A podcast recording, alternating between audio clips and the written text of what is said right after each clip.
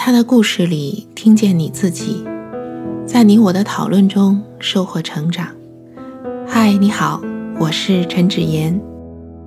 穷人家的女孩不配当公务员。这个故事里，我看到的是一个女孩的成长。当她大学毕业的时候，对于未来自己到底要做什么，并没有清晰的想法。于是她听从了父母的。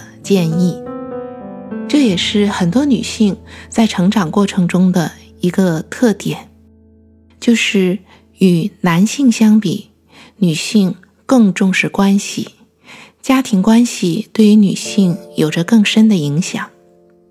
所以，有一位心理学家说：“男人为我而活，女人为我的而活。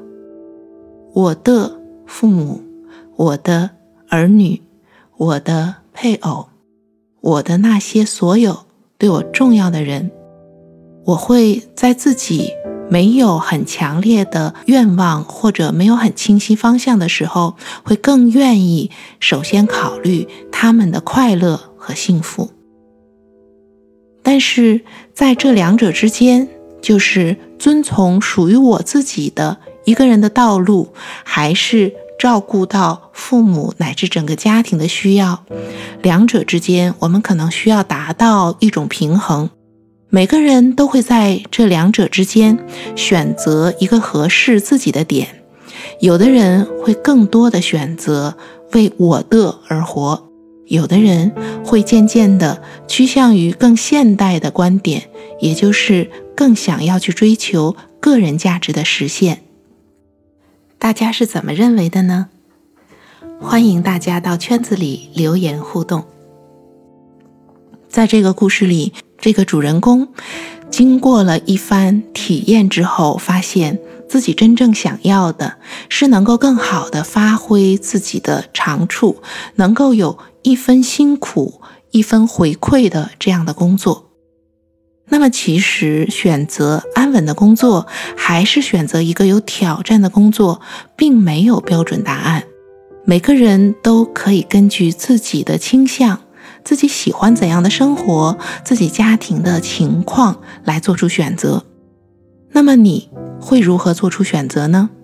如果让你进入一个非常安稳的职业，然后在这个职业中间需要处理很多上上下下的人际关系，你是否会觉得很难适应呢？也许有的人会更加适应这样的工作，而有的人则像故事中的主人公一样，觉得比较困难。无论是穷人家的女孩，还是富人家的女孩，都不应该。为自己的职业设下固定的限制，穷人家的女孩就一定不能够当公务员，或者不能够当这样或那样的职业上的胜任者吗？其实不一定，只是说可能她的人脉、她的资源，也许会需要她更多的适应，要解决更多的挑战。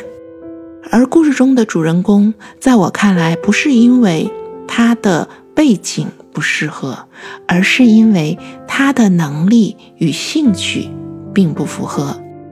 发掘自己的能力和兴趣，也是我们每一个人成长中间的一项修炼。那么，作为女性，我们会重视家庭对我们的期待，就像故事中的这个女主人公一样。但是在生活中，每一次，当我们尊重家人的期待去做出选择的时候，可能就会发现自己是舒适的还是别扭的。那么这些感受、这些成功与失败，慢慢的就会让我们知道自己真正想走的道路是怎样的。我们每一个人在生活中间，最终都需要选择说走自己的道路，而不是。走别人的道路，让自己说去吧。你说是不是呢？我相信故事中间的这个女主人公会因为选择了一个更具挑战的工作，面对很多的辛苦，但是当他觉得这是他选择的，是属于他自己的道路的时候，他就会愿意承受这些辛苦。如果心态不同，故事中的女主人公或许也能够适应公务员的工作，但是在她从事公务员的这部分工作中，她有很多的心结，她会觉得这可能不是她真正想要的，所以她在做这份工作的时候，内心是缺乏主动性、缺乏认同感的。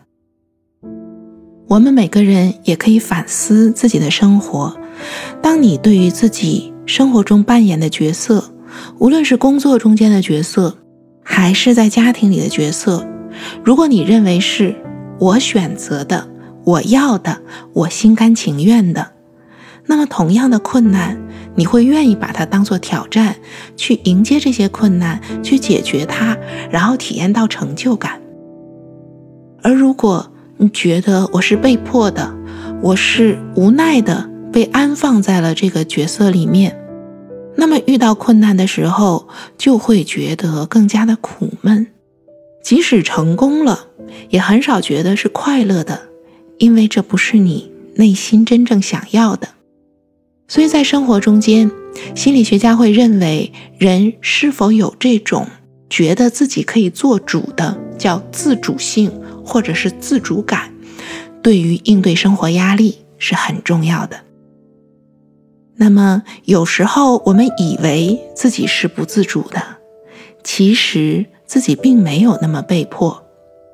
比如说，这个女孩在选择换工作的时候，要去经历很多的辛苦、很多的面试，而如果她觉得这是被迫的，可能就忽视了是她自己选择了这条道路。